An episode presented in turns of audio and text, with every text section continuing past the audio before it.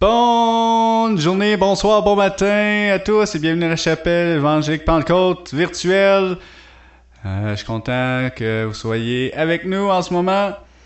Puis euh, bientôt, très bientôt, on va pouvoir se revoir. Yay! Seigneur, merci pour ce bon moment ensemble, dans ta parole, dans ta présence. Seigneur, t'invite dans nos salons, dans l'auto, partout où est-ce que nous pouvons être en ce moment. Si on t'invite, Seigneur, viens et touche nos cœurs, parle-nous, Seigneur, et montre-nous ce que tu veux qu'on fasse. Seigneur, merci pour ce bon temps ensemble. Amen, amen, amen, amen.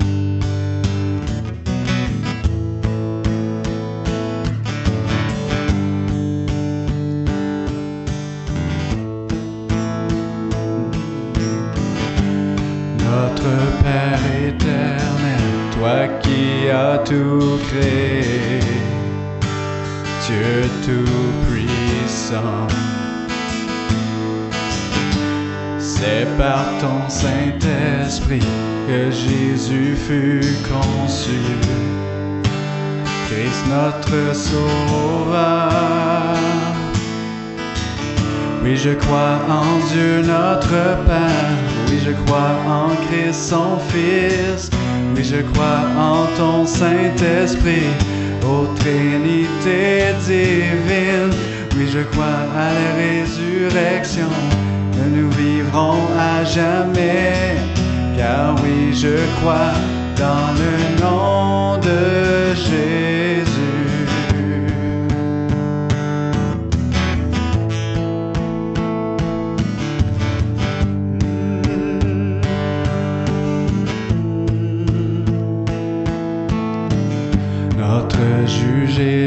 Défenseur, tu souffris à la croix. Le pardon est en toi. Innocent jusqu'au ténèbres, tu es ressuscité, à jamais élevé. Oui, je crois en Dieu notre Père. Oui, je crois en Christ son Fils. Oui, je crois en ton Saint-Esprit, ô Trinité divine. Oui, je crois à la résurrection, que nous vivrons à jamais. Car oui, je crois dans le nom de Jésus. Oui, je crois en lui. Oui, je crois qu'il est vivant.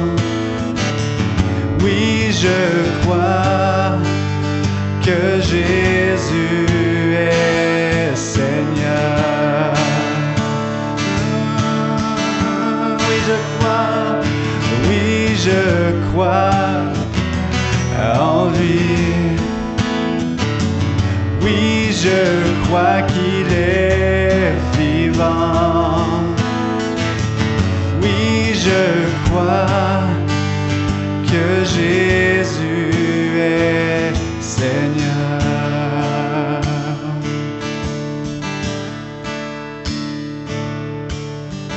Oui, je crois à la vie éternelle.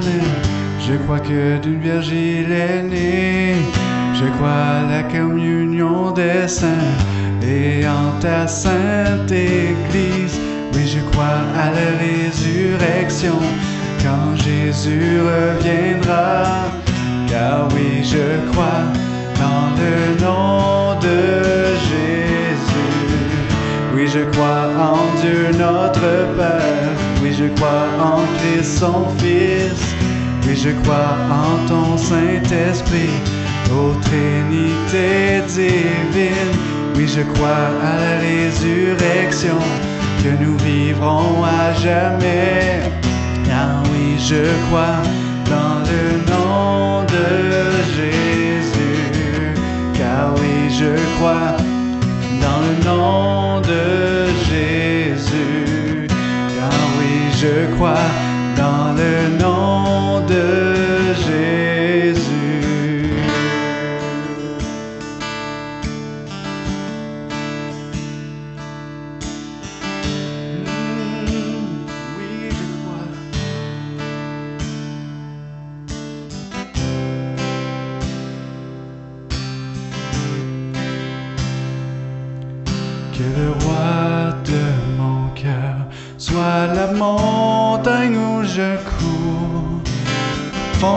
où je vois, oh, il est mon chant. Que le roi de mon cœur soit l'ombre où je me cache. Rançon pour ma vie, oh, il est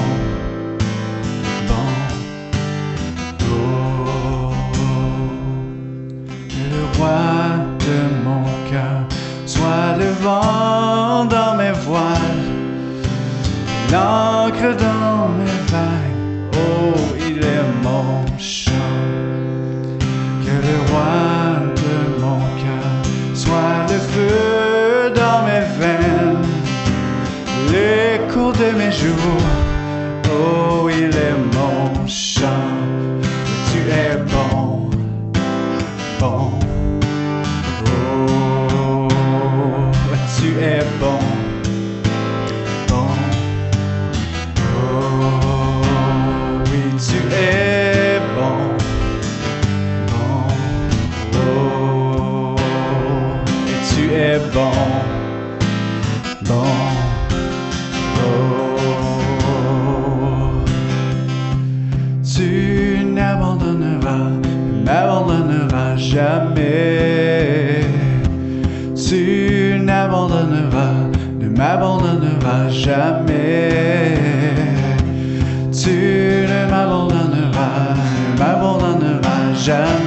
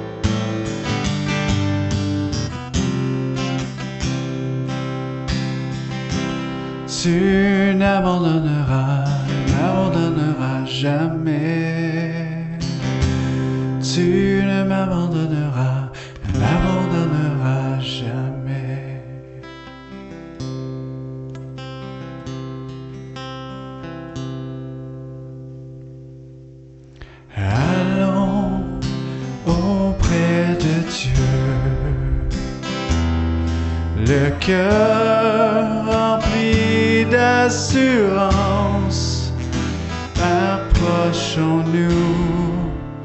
Tallness.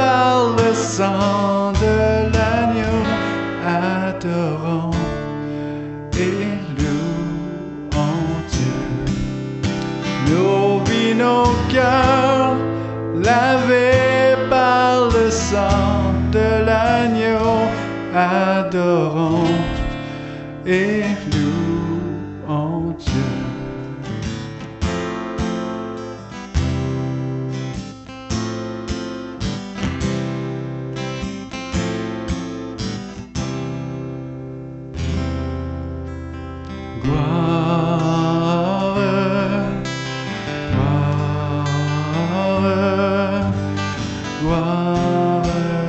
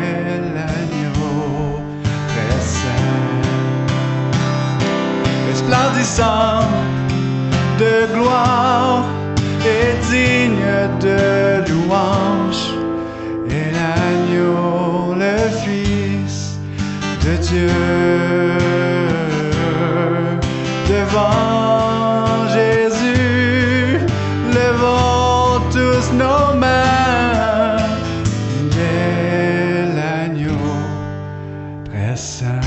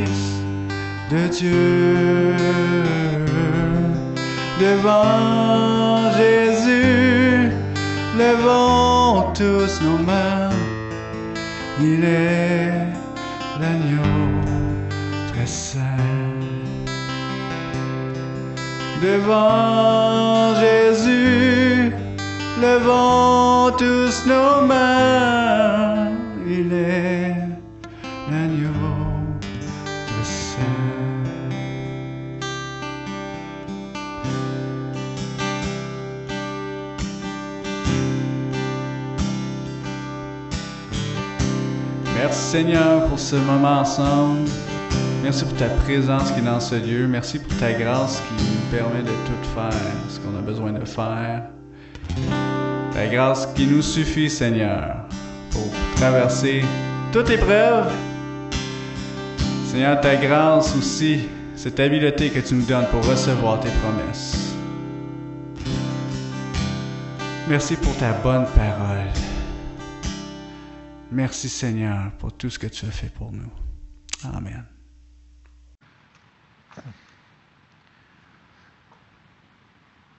Bonjour à tous et bienvenue à cet enregistrement de ce dimanche matin 7 mars 2021. Alors, euh, je suis content que vous puissiez vous joindre à nous.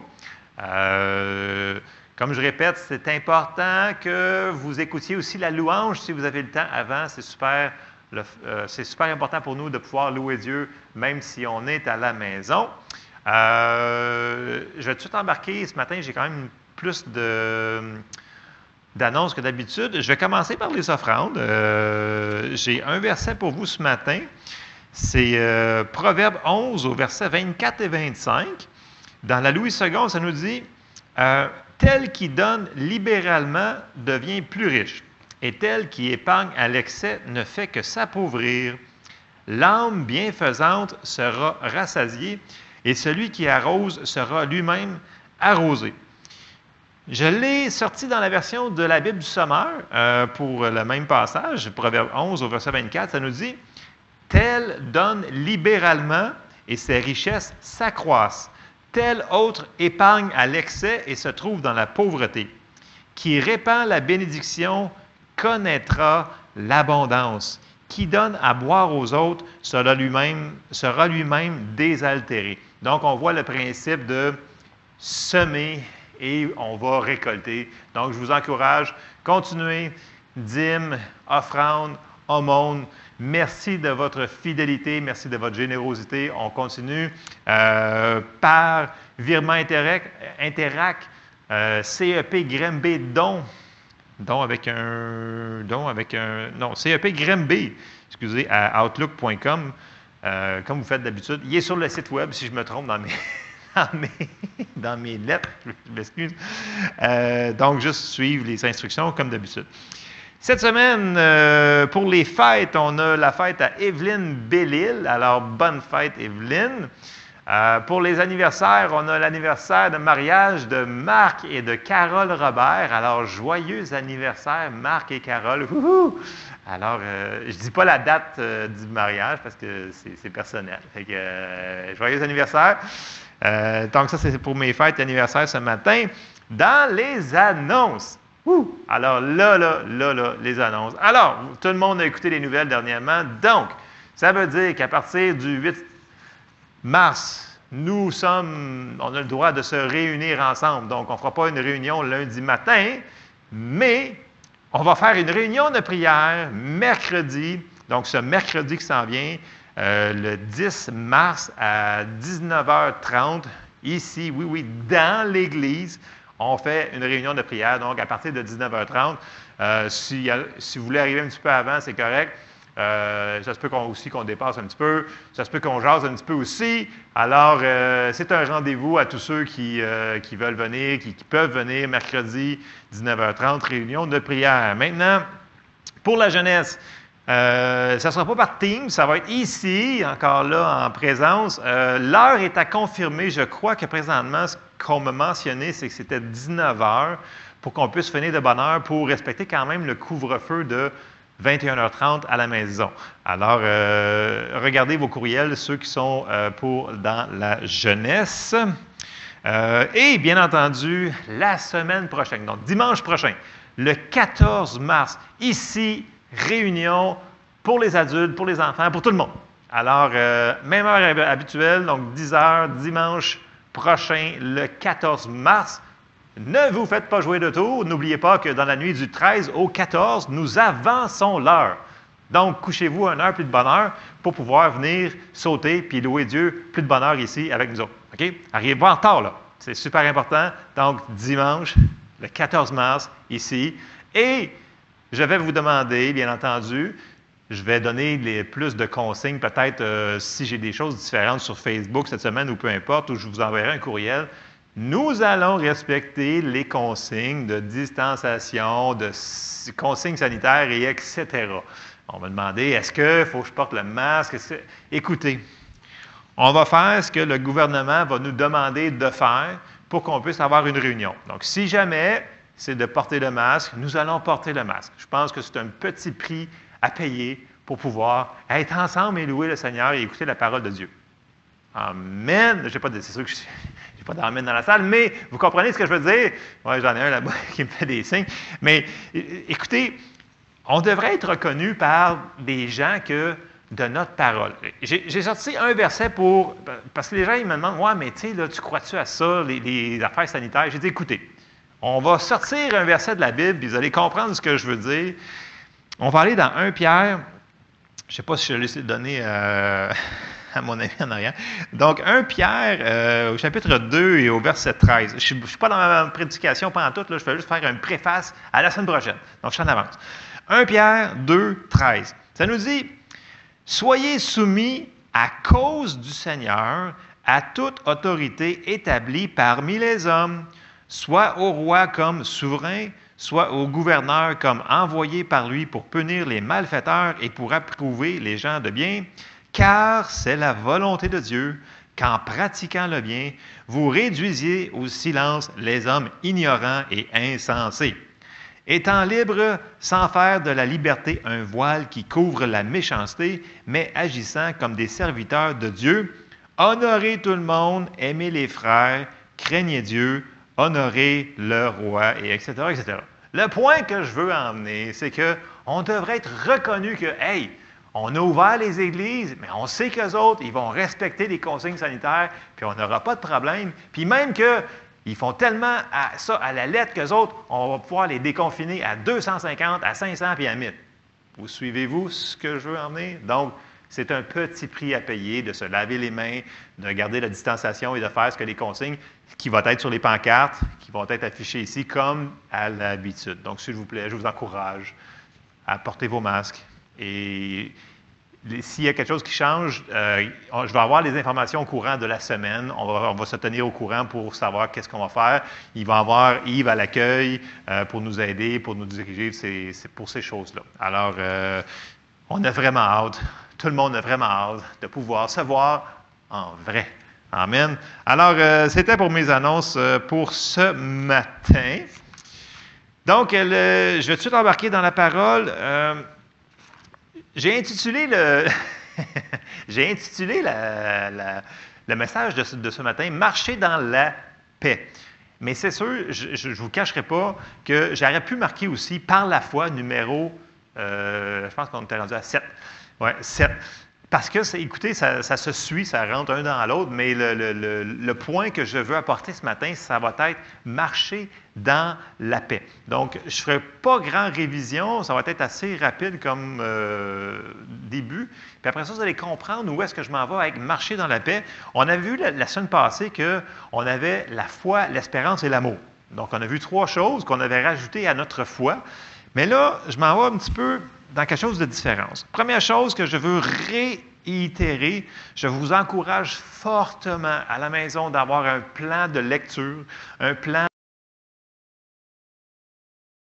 de ceux qui sont membres de cette assemblée-là écoutent les enseignements qui viennent de l'Église parce que c'est pour nous autres maintenant. Je crois que le Seigneur nous parle et euh, conseille tous sur la même page, c'est très important. Ce que vous lisez de plus est en bonus à la maison, mais il faut continuer à se nourrir. Et j'ai fait quelques versets encore. Donc, Matthieu 4, 4 nous dit Jésus répondit Il est écrit, l'homme ne vivra pas de pain seulement, mais de toute parole qui sort de la bouche de Dieu. Donc, c'est super important qu'à la maison, peu importe que vous soyez en train de vivre une situation super dure ou pas de situation dure pendant il faut toujours, toujours continuer à rentrer la parole dans nous. Et là, la, nourriture que Jésus parle est aussi comparée comme quand les enfants d'Israël étaient dans le désert et ils parlaient de la manne. Puis il fallait qu'ils aillent la chercher à chaque jour. Donc à chaque jour, à chaque jour. quelqu'un ne peut pas me dire Ah, écoute, j'ai lu ma Bible, voilà deux semaines. Oui, c'est super. Voilà deux semaines, tu t'es nourri. Mais dans le naturel, je suis sûr qu'aujourd'hui, tu as mangé ton déjeuner, puis après ça, ton dîner tantôt, ton souper. Donc, on ne skippe pas des repas pour rien. Et dans le spirituel, c'est un peu la même chose. Si on veut rester fort, nous devons continuer à nous nourrir. Donc, je pense que j'ai tellement cogné sur le clou depuis les dernières semaines que ça devrait avoir rentré. ils vont te dire, il va s'arrêter d'en parler? Mais écoutez, sûrement éventuellement. On va voir la semaine prochaine. Qu'est-ce que vous allez me répondre à ce que je vais avoir dit. Mais bon. Après ça, euh, on s'en va tout de suite dans Jean 6, au verset 63, qui nous dit C'est l'esprit qui vivifie, la chair ne sert de rien.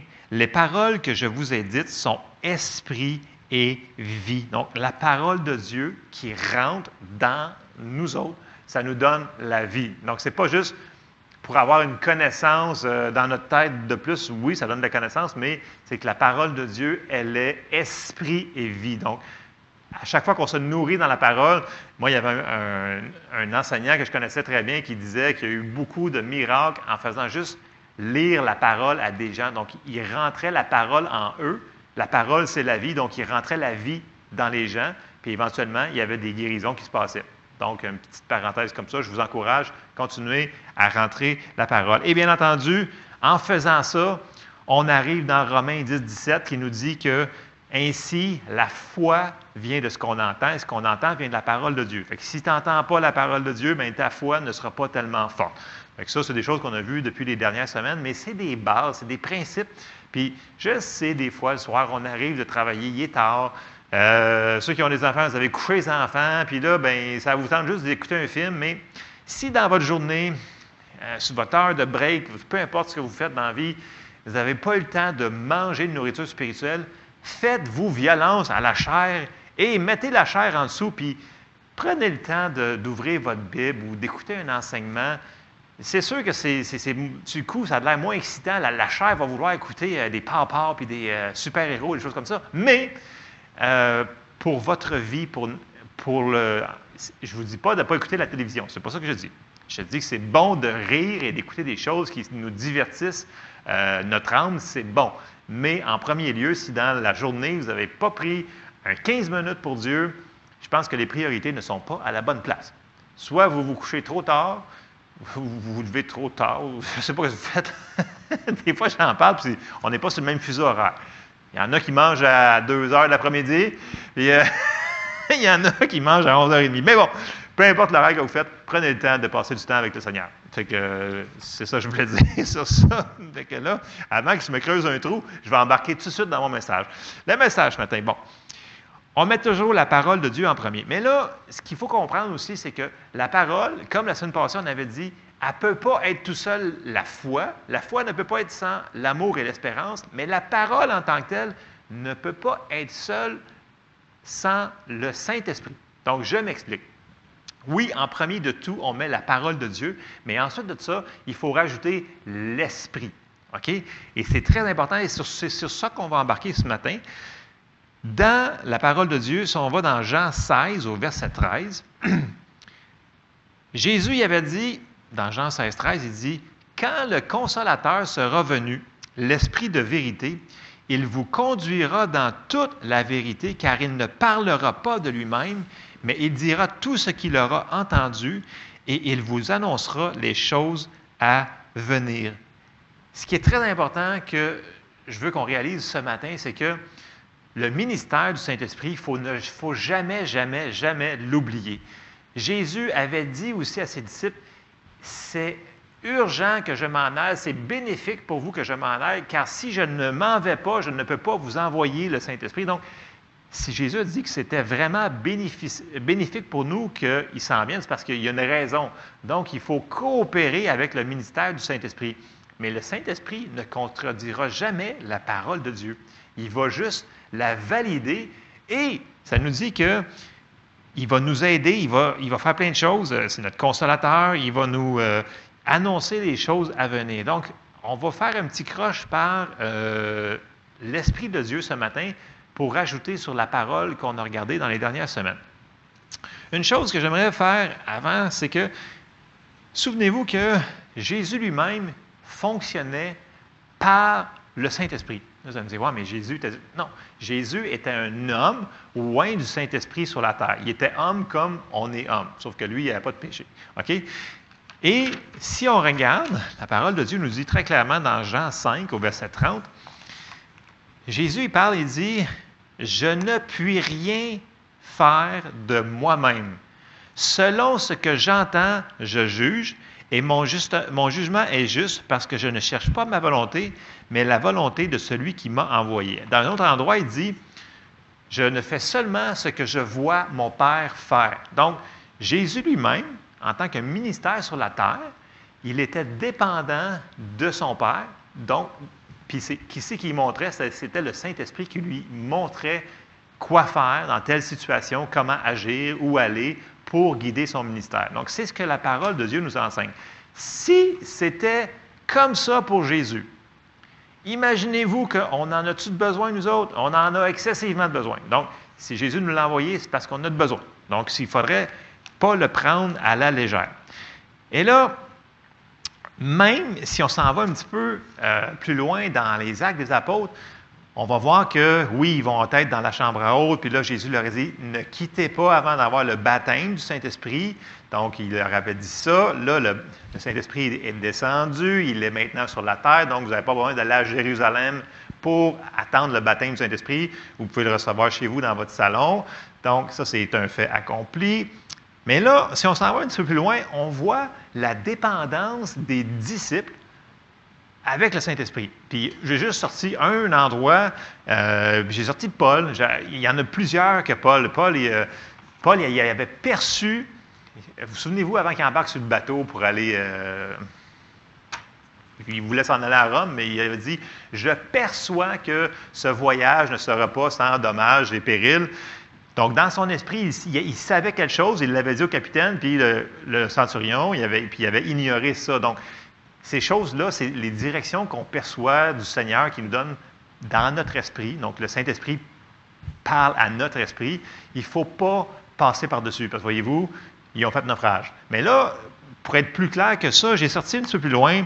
Paul est dans un autre voyage, et on s'en va dans Acte 16 au verset 6, qui nous dit, puis là, il avait été dans, plein d'endroits. Puis là, on arrive au verset 6. Paul, il dit Ayant été empêché par le Saint-Esprit d'annoncer la parole dans l'Asie, ils traversèrent la Phrygie et le pays de la Galatie. Verset 7. Arrivé près de la Mysie, ils se disposaient à entrer en Bithynie, mais l'Esprit de Jésus, donc le Saint-Esprit, ne leur permit pas. Voyez-vous la, la, le travail d'équipe qu'ils font ensemble, dans le sens que lui, il faisait juste obéir à la grande commission, c'est aller par tout le monde, et, Saint-Esprit dit, non, non, non, voyez-vous le genre de, de, travail qu'ils avaient ensemble, le genre de collaboration. Verset 8. Euh, ils franchirent alors la Mésie et descendirent à Troas. Verset 9. Pendant la nuit, Paul eut une vision. Un Macédonien lui apparut et lui fit cette prière Passe en Macédoine, secours-nous. Après cette vision de Paul, nous cherchâmes aussitôt à nous rendre en Macédoine, concluant que le Seigneur nous appelait à y annoncer la bonne nouvelle. Et là, les gens vont me dire, ouais, mais je vais me tenir sur un verset puis je vais laisser faire le Saint-Esprit. Bien, on ne peut pas faire ça parce que le Saint-Esprit, c'est lui qui a inspiré les Écritures. Et Paul aurait pu faire, il aurait pu dire, ben moi là, moi là, moi là, Paul là, je suis un apôtre extraordinaire, je vais décider de, je me tiens sur la parole de Dieu, que aller par toute la terre et annoncer la bonne nouvelle à tout le monde, puis euh, le Seigneur est ma protection, euh, psaume 91, etc. Mais si le Saint-Esprit n'était pas d'accord, je vous garantis qu'il aurait rentré dans des problèmes. Il serait peut-être même fait tuer, on ne sait pas, dans le sens qu'on ne peut pas mettre la parole sans le ministère du Saint-Esprit. Et vice-versa, on ne peut pas juste mettre l'Esprit sans se tenir sur des versets. On comprend toujours qu'on met la parole en premier, l'Esprit en deuxième, mais on ne peut pas éliminer ce que le Saint-Esprit va travailler avec nous dans la vie de tous les jours, même dans les petites choses. Vous savez, Dieu, il nous aime tellement, il veut nous aider dans les petites choses de notre vie qui semblent insignifiantes pour la plupart des gens à côté de vous, mais pour vous, c'est quelque chose d'important. Mais si vous prenez le temps de demander au Seigneur, Seigneur, qu'est-ce que tu en penses de cette affaire-là? Je devrais-tu faire ça? Je devrais-tu. Euh, qu'est-ce que tu penses pour. Euh, je devrais-tu aller travailler pour euh, cette compagnie-là? Je devrais-tu. qu'est-ce que je fais pour ma famille? où est-ce que je m'en vais en vacances? Nommez-les les choses qui vous semblent importantes, moins importantes. Et le Seigneur est toujours là si on est à l'écoute, si on est sensible à sa voix. Le Seigneur, il veut nous diriger en toutes choses. Et ça, c'est super important parce que des fois, les gens me disent Ouais, mais je me suis tenu sur la parole. Je dis Ouais, mais t'avais-tu la paix? Puis là, les gens souvent disent Ouais, je savais en dedans qu'il y avait quelque chose qui ne fonctionnait pas. Ah Donc, tu as passé par-dessus le témoin interne du Saint-Esprit. Et c'est là qu'on fait des erreurs. Et c'est ça qu'il ne faut pas faire. Dans le sens que quand on a quelque chose en dedans, on dit J'ai quelque chose en dedans, je savais que je savais que je savais que je n'aurais pas dû faire ça. Puis on le fait pareil.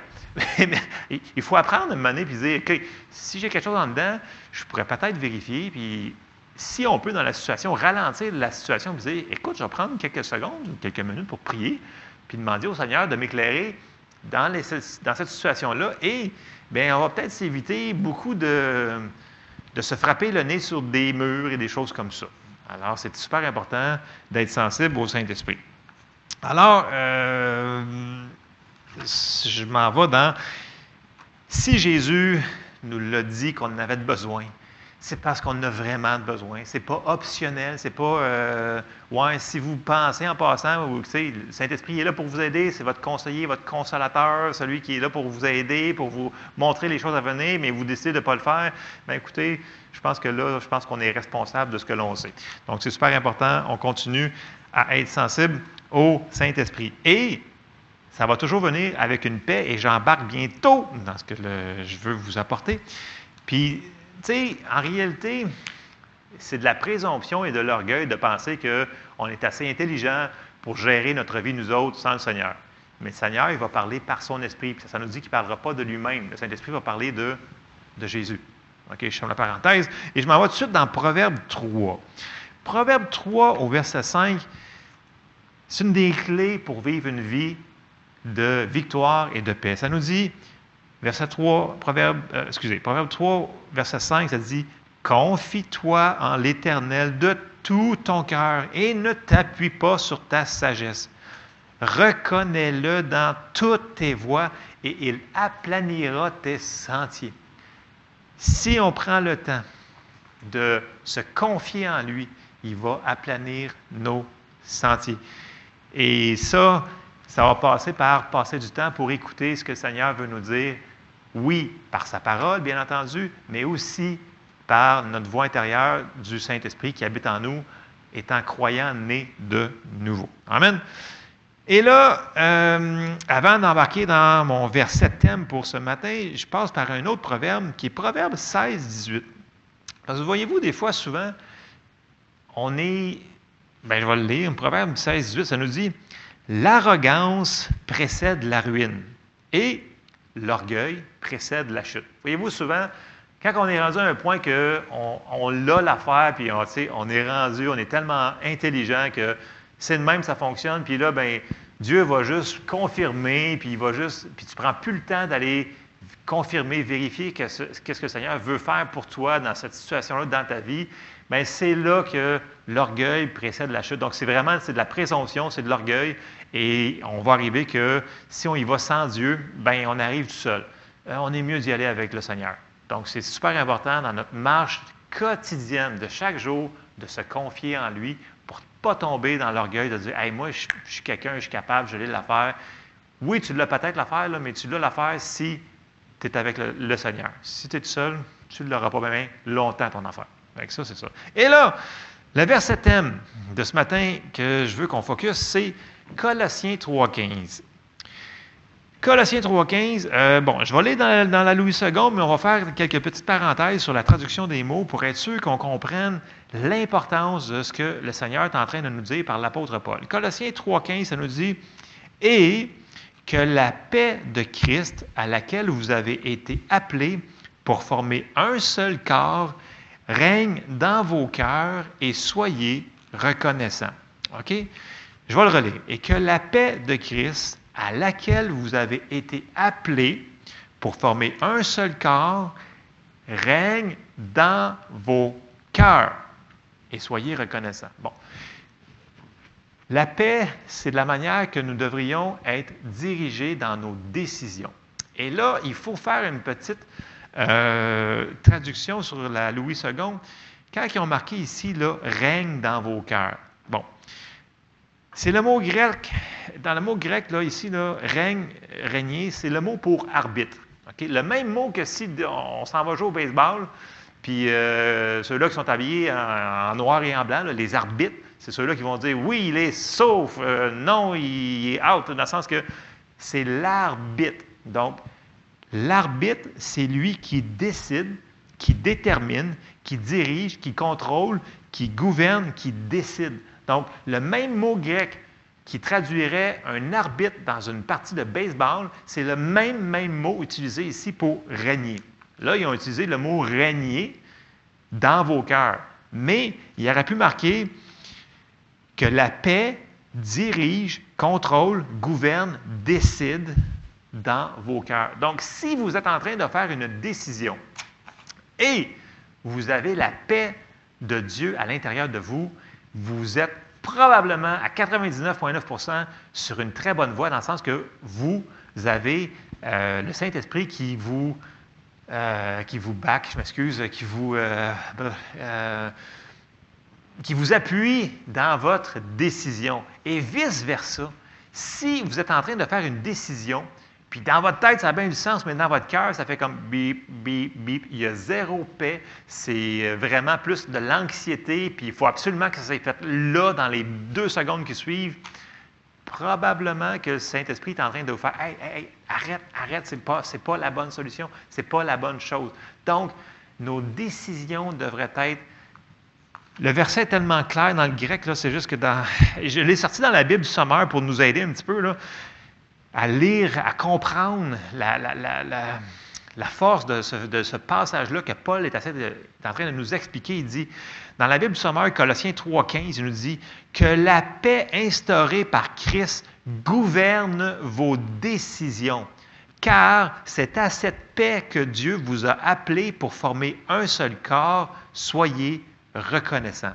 Donc Dieu va nous diriger dans sa paix dans nos cœur. Et là, bien entendu, Philippiens 4, 7, parce qu'on a parlé beaucoup de Philippiens, de vérifier ce qu'on mettait dans nos, euh, devant nos yeux, dans nos oreilles, voir qu'est-ce que ça va donner. Puis Philippiens 4, 7 nous avait dit Et la paix de Dieu, qui surpasse toute intelligence, gardera vos cœurs et vos pensées en Jésus-Christ.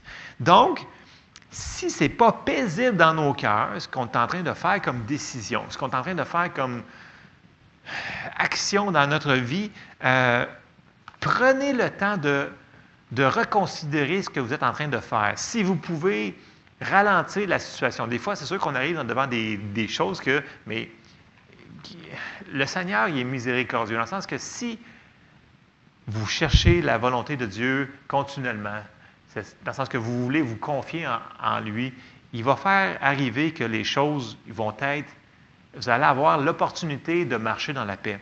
Mais vous allez avoir aussi l'opportunité de ne pas écouter ce que le Seigneur, parce que, voyez-vous, le Saint-Esprit vous forcera jamais, jamais à prendre la bonne décision. Il va tout faire pour vous encourager à faire la bonne chose, mais il ne vous obligera jamais. Comme on, avait dit, il n'a jamais forcé personne à être sauvé, puis il ne peut pas. Euh, on avait dit que c'était une décision de croire. Il ne forcera jamais personne à croire sa parole, qu'il est vrai. Il ne forcera jamais personne à lui, faire confiance. Le Saint-Esprit, ben, c'est la même chose. Il ne vous forcera jamais à l'écouter. Mais il est là toujours. Il vous laisse jamais. Il est toujours avec nous, jour et nuit. la parole nous dit qu'il est toujours là jusqu'à la fin du monde. Il va toujours être là pour nous diriger. Donc, s'il y a de la paix, c'est bon signe. S'il n'y a pas de paix, ce n'est pas bon signe. Donc, ça, c'est euh, le point fort que, j'ai à cœur d'apporter pour ce dimanche matin. Euh, et là, je vais l'embarquer avec ce qu'on a vu dans les dernières semaines. Quand on décide de mettre notre foi sur quelque chose, premièrement, on avait dit assurons-nous d'avoir un verset qui couvre ce qu'on est en train de, de, croire Dieu. Euh, mais assurons-nous aussi que le verset qu'on a mis, euh, qu'on ait la paix de Dieu aussi avec. Dans le sens que c'est comme on a vu pour Paul, Paul, il était en train de, faire la parole, dans le sens qu'il allait par tout le monde et il prêchait la bonne nouvelle. Mais le Saint-Esprit a dit, même si tu es sur ce verset-là, va pas là, puis va pas là. Puis il a dit, il l'a interdit, dans le sens que c'était quand même assez sévère. Et Paul y obéit. Et nous autres, il faut qu'on fasse la même chose quand on décide de mettre notre foi en pratique sur quelque chose. Donc, on a parlé dans les dernières semaines que vous voulez avoir quelque chose et vous mettez votre foi sur quelque chose. Il va falloir qu'on trouve les bons versets il va falloir aussi qu'on ait la paix du Saint-Esprit qui va nous accompagner. Si on n'a pas cette paix-là, continuez à fouiller, continuez à chercher, il y a quelque chose qui est manquant. Parce qu'on ne devrait pas marcher dans la confusion, dans l'anxiété, dans, dans, la dépression. Si ce n'est pas paisible, c'est sûrement pas de Dieu. Parce que Dieu il est venu pour nous apporter la vie et la paix. La confusion, toutes ces autres affaires-là, ce n'est pas de Dieu. Bon. Là, je vais vous apporter trois, euh, trois histoires, si on peut dire, euh, qui, euh, ça va être un petit peu différent ce matin. Je vais commencer par, bon, la plupart d'entre vous doivent connaître le ministère de Kenneth E. Hagan. J'en ai souvent parlé ici, plusieurs qui ont de, de, ses livres. Donc, c'est un monsieur qui a fait quand même du ministère pendant environ 70 ans. Donc, il est quand même reconnu dans les milieux chrétiens. Bon, Kenneth Hagan, il y avait, si on recule au début de son ministère, donc quand vous l'entendez dans, ses enseignements, puis il parle qu'au début de son ministère, quand il a commencé dans le ministère, il avait une foi quand même assez forte pour la guérison parce que lui-même, euh, il y a un miracle de Dieu par sa foi. Dieu l'a guéri d'une maladie incurable de, sang, d'un cœur déformé. Donc, il y avait des choses, puis tout le monde avait dit qu'il allait mourir à l'âge de 16 ans, mais non. Le Seigneur a fait un miracle dans sa vie et euh, donc, dès qu'il a commencé son ministère, il y avait déjà beaucoup de résultats au niveau de la guérison. Mais, il dit, il y avait beaucoup de problèmes au niveau financier. Donc, dans le sens qu'il était jeune, il était marié, il avait deux enfants, il n'y avait pas assez d'argent pour que ses enfants soient des vêtements appropriés, assez de nourriture. Donc, il était, dans ces termes à lui, il dit, il n'était pas dans le fond du baril. Il dit, il était en dessous du baril, tellement qu'il n'y arrivait pas financièrement. Puis pourtant, il avait vu dans la parole de Dieu que ce n'était pas supposé d'être comme ça. Et là, il a demandé, Seigneur, aide-moi, montre-moi qu'est-ce que je fais de pas correct. Et là, à partir de cette prière-là, Dieu a commencé à lui montrer qu'est-ce qu'il a fait de pas correct sur sa foi pour les finances. Parce que il y a une chose qu'il faut qu'on comprenne, c'est que ce n'est pas parce qu'on a la foi pour euh, une certaine chose que notre foi va être super forte dans une autre situation. Et on le voit très bien dans la vie de Kenneth Hagin. Lui-même, il l'a dit, sa foi était quand même forte au niveau de la guérison, de comment recevoir la guérison pour lui, comment l'administrer pour les autres. Donc, il avait déjà, au début de son ministère, un ministère de guérison très fort. Ça l'a juste accentué avec les années. Mais au niveau des finances, c'était zéro, c'était nul. Il n'y avait rien. Donc, il ne faut pas prendre pour acquis qu'il connaissait les versets. Il connaissait les versets dans sa tête, mais pas dans son cœur au niveau de la prospérité, que Dieu pouvait pourvoir à ses besoins, euh, puis pour sa famille, qu'il soit en, bon état financier. Euh, puis là, il dit, une des choses que le Seigneur il a commencé à y montrer, il dit, comme ta foi a grandi pour la guérison, ta foi, elle peut grandir pour les finances. Alors là, il dit, il a fait une comparaison avec une échelle. Il dit, quand tu commences quelque chose, donc tu mets ta foi sur quelque chose, il dit, c'est comme une échelle. Il dit, si tu commences au premier barreau, deuxième barreau, ça va bien. Mais si tu essaies de pogner le dixième barreau, bien, ça ne fonctionnera pas. Tu vas tomber. puis là, tu vas dire que la foi ne fonctionne pas. Mais ce n'est pas que la foi ne fonctionne pas, puis que ce n'est pas que la parole de Dieu n'est pas vraie, et ce n'est pas que Dieu euh, nous a conté un mensonge, c'est que c'est nous qui n'avons pas opéré selon les principes de la parole de Dieu. Puis là, il compare vraiment d'y aller une étape à la fois et d'exercer notre foi pour qu'elle puisse grandir. Et dans un de ses livres, euh, qui parle justement sur, parce qu'il comptait souvent son témoignage sur la guérison, comment que le Seigneur le guérit miraculeusement et comment que éventuellement il a appris à subvenir à ses, à ses besoins, donc comment il a ouvert sa foi pour qu'il puisse croire Dieu pour avoir des finances, non seulement pour sa famille, mais pour que son ministère grandisse et qu'il puisse construire une école biblique euh, énorme avec euh, qui maintenant il y en a partout au travers la planète des écoles euh, REMA. donc ça c'est Kenneth Hagan qui est le fondateur de ça. Et là, dans un de ses livres, ce qui est intéressant, c'est que il parle d'un dénommé George Mueller. Puis si vous connaissez un petit peu l'histoire des, des, des gens évangéliques, George Mueller, c'est un évangéliste dans les années 1800. OK? Et cet homme-là, au début, il est parti avec rien. Donc, c'est un, ministère qui était basé en Angleterre. Et là, George Mueller, il a commencé à partir un orphelinat pour les enfants. Puis là, c'est quoi le rapport? Suivez-moi. Il nous donne George Mueller comme un exemple de personne qui a fait quelque chose dans sa vie à cause qu'il a décidé de mettre la parole en pratique et de faire grandir sa foi et de l'exercer. Et vous pouvez aller voir n'importe sur quel, euh, je pense même si vous googlez George Mueller, évangéliste de l'année 1800, il va y avoir quelque chose là-dessus. Bon, c'est sûr que Wikipédia peut-être pas se fier sur toutes les informations qu'il y a là-dessus, mais si vous allez sur le site euh, des archives, c'est documenté ce qui s'est passé. Ce monsieur-là, il a commencé avec rien et il a cru Dieu. Euh, je vais vous donner des passages qui a, a commencé à croire Dieu pour qui subviennent à ses besoins des, enfants qui avaient absolument rien, qui, parce que c'était à Bristol, en, Angleterre. Et après euh, environ, c'est environ 50 ans de, ministère, il est parti de zéro. Puis là, ils ont réussi à construire euh, plus que 117 écoles, je ne me souviens plus combien, d'orphelinats. Euh, à la fin de sa vie, il était rendu qu'il avait réussi à pouvoir subvenir à 120 000 enfants. OK? C'est pas 120 enfants, 120 000 enfants. On parle des années 1800. Et là, George Mueller, puis là, Kenneth Hagan, il, va citer ce que George Mueller y avait dit. OK? Je vais commencer à, lire ce que, parce que je, l'ai traduit bien entendu en français parce que c'est en anglais. Euh, Bon, la première chose que George Mueller a commencé à faire, c'est qu'il il avait dit, il dit, je vais commencer à regarder dans la parole, tranquillement, étape par étape, s'il y a des versets qui couvrent la situation que je suis en train de croire pour les besoins de ces enfants-là.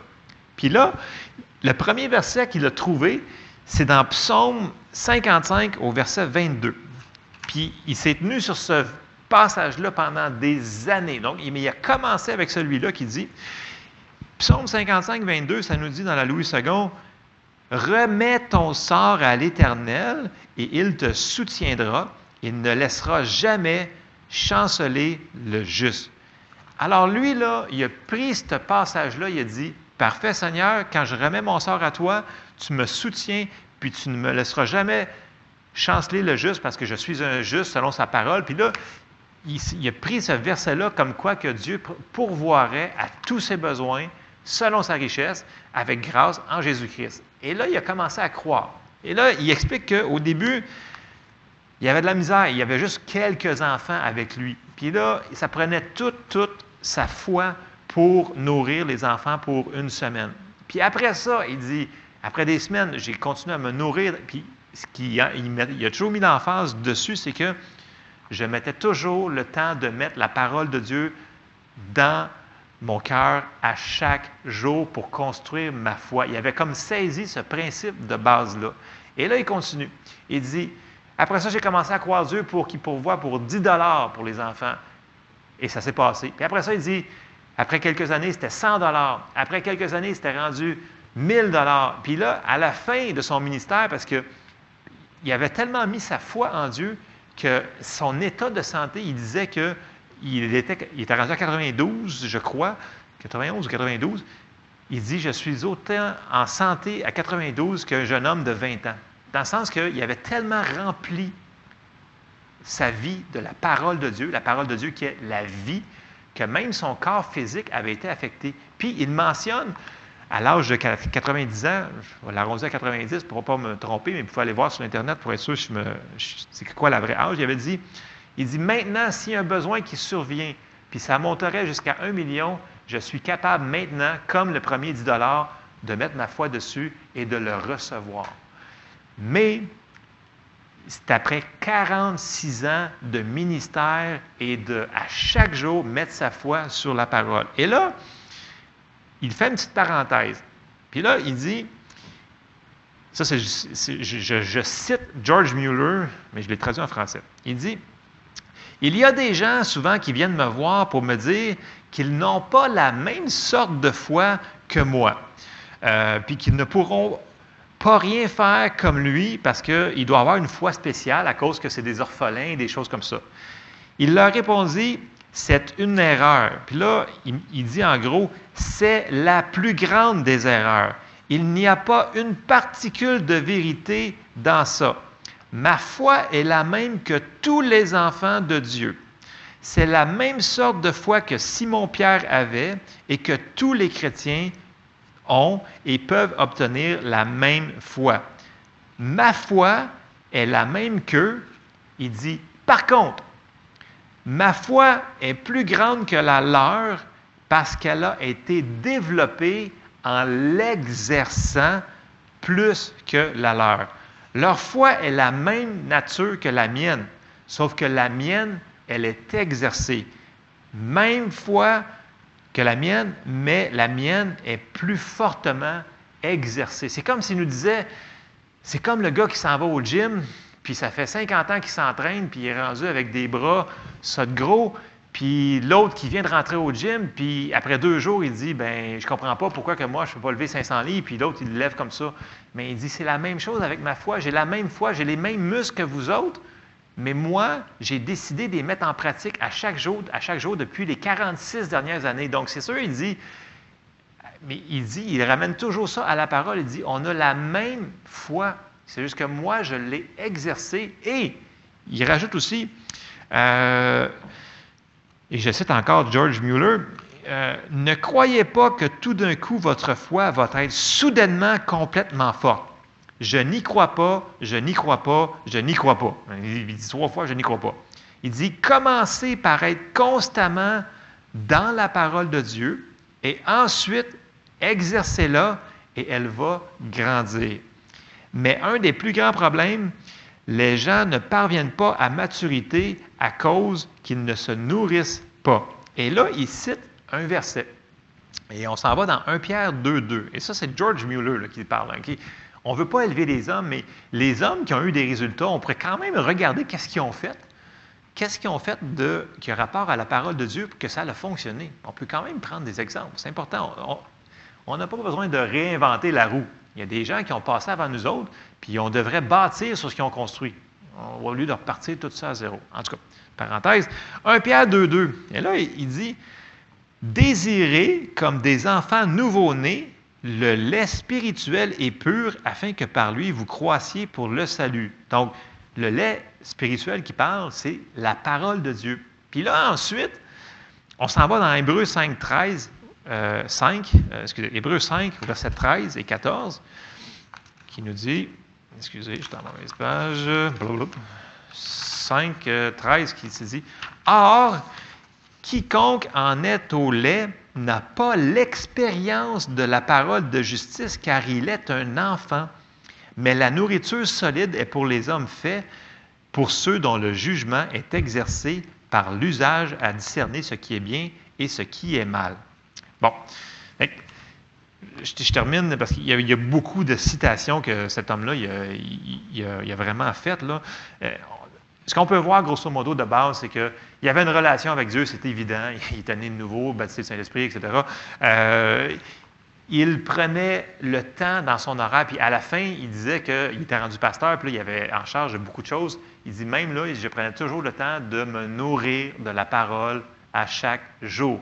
Et il mettait toujours sa foi sur des projets pour toutes les écoles qu'il y avait, toutes les orphelinats, tous ces gens-là. Donc, c'est un homme qui a fait ce qu'on parle depuis euh, des semaines. Mettez en pratique la parole de Dieu. Faites pas seulement l'écouter. Donc, il faut l'écouter, mais il faut aussi la mettre en pratique.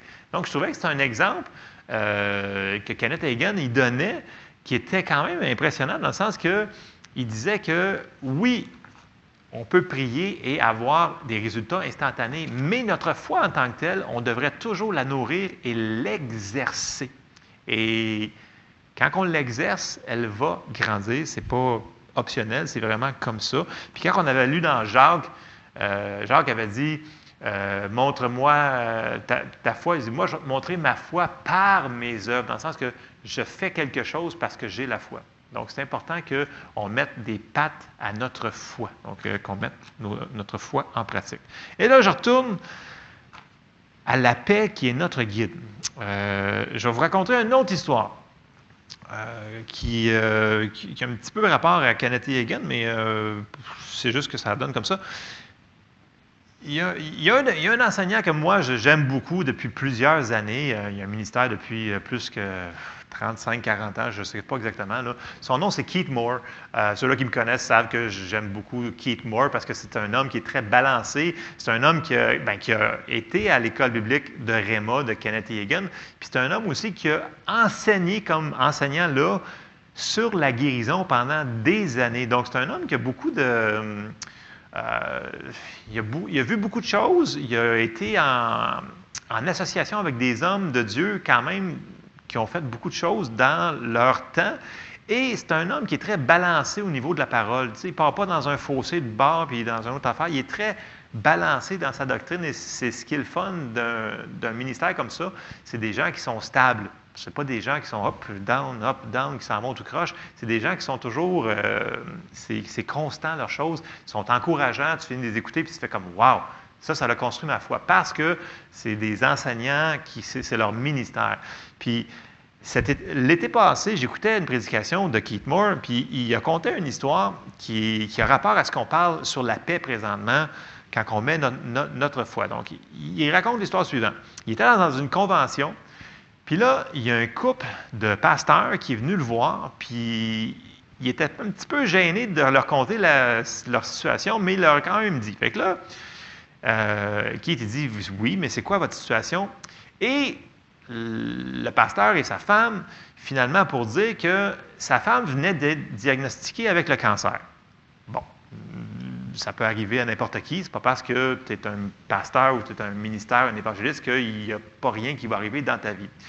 Mais là, il était tourmenté parce que le médecin lui avait dit, tu dois suivre des traitements de ci et de ça pour que le cancer, parce que c'est très dangereux, où est-ce que tu es rendu dans ton stade et tu pourrais mourir, etc. Mais eux autres, dans le cercle qu'ils étaient, c'était mal vu de dire que, ah non, je vais aller chez le médecin parce que euh, ça veut dire que tu n'auras pas la foi pour être guéri. Donc, il avait pris la décision de dire au médecin, non, je n'irai pas me faire traiter.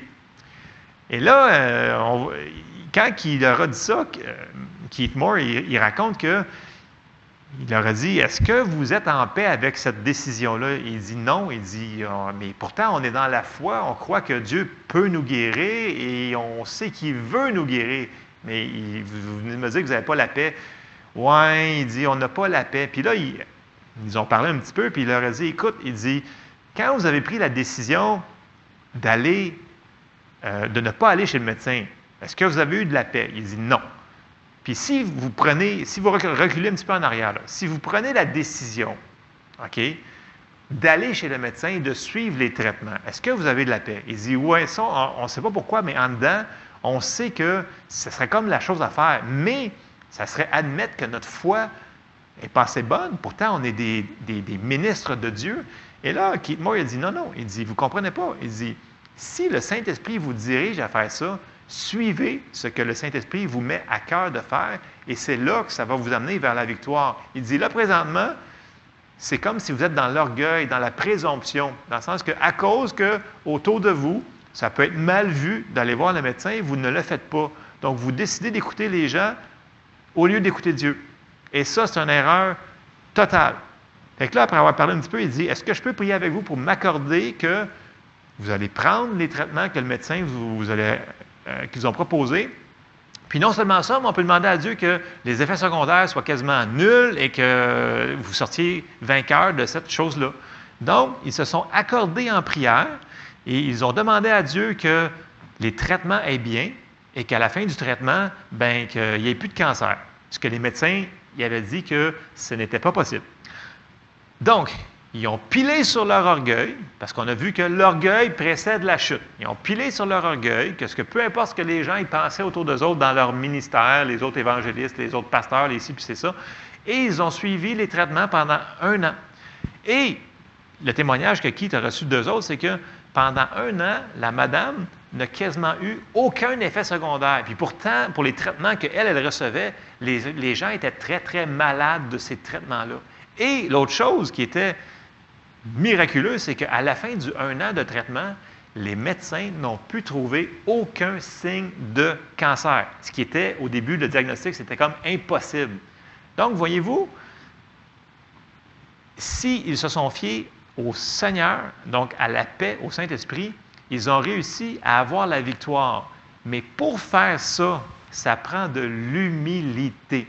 Parce que la plupart des gens, dans les domaines qui sont en ministère, ils vont dire Ah non, non, j'ai la foi. Écoute, moi, j'ai la foi pour tasser des montagnes. Mais souvent, des fois, on voit les gens, puis là, il arrive des situations, puis on ne comprend pas pourquoi que, ou même personne qui n'est pas dans le ministère, si on décide d'aller contre la paix qu'on a en dedans, dans le sens que faut toujours penser que le Seigneur est plus intelligent que nous autres. Je sais qu'on le sait, mais est-ce qu'on réalise vraiment que quand le Seigneur nous dirige à l'intérieur, puis je sais que des fois dans notre tête, ça ne fait pas nécessairement du sens, ou dans le sens que ce n'est pas la voie la plus c'est pas par là qu'on aurait aimé passer. C'est comme eux autres, ils auraient aimé mieux avoir une guérison instantanée. Puis Keith Moore, il aurait pu prier pour eux autres, mais leur foi n'était pas là. Leur foi était à un autre niveau. Peut-être que leur foi pour d'autres choses était plus haute, mais peu importe. Obéissons à la paix que le Seigneur nous met à l'intérieur. Le Seigneur nous parle par sa paix. Et si on décide de le suivre, bien, on va voir des miracles dans notre vie. C'est pas grave d'aller chez le médecin, dans le sens que les médecins combattent le même diable que nous autres. La maladie, ce n'est pas de Dieu. Fait que les médecins combattent la même affaire que nous autres qu'on combat. Fait que si j'avais, vous avez dans votre cœur, écoutez, il euh, faut que je fasse telle procédure médicale, ce n'est pas un échec d'aller voir le médecin. Ce n'est pas un échec de porter des lunettes. Ce n'est pas un échec de. Il faut mettre le gros bon sens là-dedans, dans le sens que Dieu va travailler au niveau de foi que l'on est. Puis s'il nous dirige dans une certaine direction, ayons du moins l'humilité pour l'écouter. Et c'est ce qu'ils autres, ils ont fait. Pour ça, je vous ai sorti ces, histoires-là ce matin. C'est parce que je trouve que des fois, dans notre jargon d'église, on dit Ah oui, vu que j'ai la foi, ben tu sais, euh, moi, je n'ai pas besoin de, faire ci puis de, faire ça. Puis on se met dans le trouble, dans plein de situations qu'on n'aurait pas besoin de passer au travail. Puis là, le Seigneur, il est là en arrière, puis il dit Non, non, non, fais ça comme ça, puis fais ça comme ça, puis tu vas voir, tu vas y arriver plus vite. Il faut apprendre à être sensible euh, au ministère du Saint-Esprit. L'autre chose aussi, c'est que euh, si jamais, comme là, ils ont été voir un, ministre qui, était, qui avait plus d'ancienneté que lui dans le Seigneur, donc euh, qui avait plus d'expérience, on peut dire, ce n'est pas une preuve de faiblesse d'aller demander de l'aide à quelqu'un qui fait du ministère. c'est un signe d'intelligence. je vais vous le dire simplement, c'est un signe d'intelligence, dans le sens que vous avez besoin d'aide, vous voyez que toute seule, ça ne fonctionnera peut-être pas, allez demander de l'aide. Premièrement, demandez à Dieu. Allez pas voir n'importe qui. C'est Dieu en premier. Après ça, les gens que Dieu a mis dans votre vie pour vous aider. Vous suivez le principe. Puis, vous savez, la prière d'unité, euh, elle ne fonctionnera pas si vous n'êtes pas en accord. J'ai sorti juste un verset, c'est Amos 3.3. Euh, on le cite souvent, mais euh, est-ce qu'on le fait? est-ce qu'on prend le temps de le faire quand on fait un accord en prière? Donc, il euh, faut que je termine ça, cette affaire-là. Amos 3.3, ça nous dit Deux hommes marchent-ils ensemble sans en être convenus? La Bible sommaire le, dit un, petit peu différent. Elle a dit Deux hommes marchent-ils ensemble sans s'être mis d'accord? Dans le sens que Supposons que, parce que ça nous dit dans la parole que euh, la prière d'unité, la prière corporative a une grande efficacité.